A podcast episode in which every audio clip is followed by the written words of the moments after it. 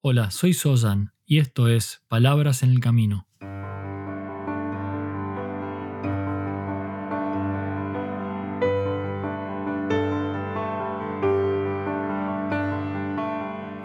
Un podcast para el camino al trabajo o de regreso a tu hogar, mientras caminas por la ciudad o en camino hacia lo de un amigo.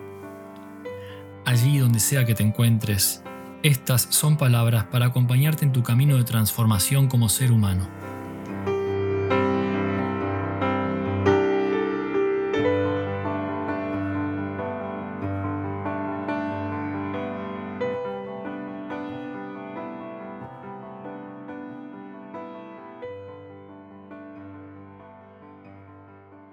En los episodios anteriores he reflexionado y elaborado sobre la manera en que nuestra expresión, la forma en que nos comunicamos, tiene el potencial de ser un vehículo poderoso de transformación personal y de cambio positivo en el mundo que nos rodea.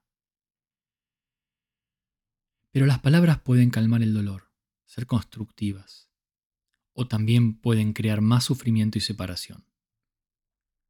Hablé también sobre cinco preguntas o condiciones que podemos utilizar para evaluar si es conveniente hablar o callar, si es mejor comunicar o hacer silencio. Sin embargo, existe una condición fundamental que está íntimamente asociada a la capacidad de comunicar de manera hábil y constructiva. Y se trata de nuestra capacidad de escuchar. Cuando digo de escuchar me refiero a escuchar con plenitud de saber escuchar de manera activa e intencional. Saber comunicarse va entonces de la mano de una escucha plena y atenta. En su libro El corazón de la enseñanza de Buda, el maestro zen vietnamita Thich Nhat Hanh dice, La escucha plena es la base de la palabra correcta. Si no podemos escuchar con atención, no podemos practicar la expresión correcta. No importa lo que digamos, no será con atención, porque estaremos hablando solo de nuestras propias ideas y no en respuesta a la otra persona. Para cultivar entonces verdaderamente la comunicación hábil o el hablar correcto, es necesario, diría fundamental, hacer foco en la importancia de lo que puede comprenderse como la escucha correcta. La definición del diccionario sobre la escucha es la capacidad de recibir e interpretar mensajes con precisión en el proceso de comunicación. Voy a repetir. La capacidad de recibir e interpretar mensajes con precisión en el proceso de comunicación. Es importante comprender aquí que la escucha correcta es mucho más que la simple definición del diccionario que acabo de leer. No alcanza con recibir e interpretar mensajes con precisión. Por supuesto es importante, pero no es suficiente. El principal problema es que en general no escuchamos para comprender, sino que escuchamos para responder. Y la frontera entre escuchar y responder se hace confusa, y diría en ocasiones inexistente. Esto lo sabemos. Muchas veces ya tenemos lista la respuesta antes de que la otra persona haya terminado de hablar. O antes de finalizar de leer un mensaje. Ya sabemos lo que vamos a decir. El concepto de escucha correcta nos propone que todos los sentidos deben estar involucrados y que la atención del oyente debe estar ubicada en el momento presente. La atención debe estar aquí y ahora. Para experimentar con claridad lo que se nos dice y comunica, debemos centrarnos en lo que oímos de manera integral, con todo lo que somos, y observar el tono de voz, las expresiones faciales, los gestos, las pausas, los significados subyacentes, todo lo que comprende el mensaje, y no solo el sonido. Con seguridad has estado alguna vez en una situación donde dos o más personas hablan al mismo tiempo. En general, comprender lo que se está diciendo se vuelve muy difícil, por supuesto. Y por más que intentemos concentrarnos en una sola voz, los mensajes se hacen confusos e incomprensibles. Cuando esto sucede, usualmente pedimos que cada persona se turne para hablar de manera de poder comprender lo que se está diciendo.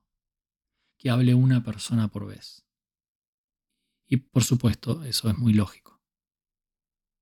En general se llega a un consenso y las personas se turnan para hablar. En general, a veces no.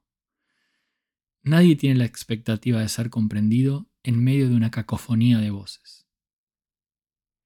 Sin embargo, pocas veces consideramos la cacofonía que se da entre la voz de quien nos está hablando y la propia voz en nuestra mente. La realidad es que allí también se da la situación de que dos personas hablan al mismo tiempo. Y aunque quizá desde fuera se oiga como una sola, como una persona, una voz clara, en tu interior tu voz se confunde con la que ingresa por tus oídos. Estamos hablando al mismo tiempo. Una cacofonía de voces en nuestra mente. Es por ello que se vuelve tan importante desarrollar la capacidad de hacer silencio, y no silencio solamente verbal, silencio mental mientras escuchamos a la otra persona. Mayoría de las veces, y como mencioné anteriormente, la voz en nuestro interior ya está respondiendo a lo que escucha, debatiendo, formando ideas incluso antes de que se conviertan en palabras que emergen de nuestra boca. La mente lo tiene todo resuelto. Pero también a veces ni siquiera se trata de respuestas y debates. Ni siquiera se trata de responder a lo que se está escuchando mientras lo estamos escuchando. A veces simplemente estamos escuchando algo y mentalmente ubicados en un lugar completamente fuera de la situación. A veces escuchamos algo mientras la voz de nuestra mente nos habla sobre lo que nos gustaría comer esta noche en la cena con unos amigos.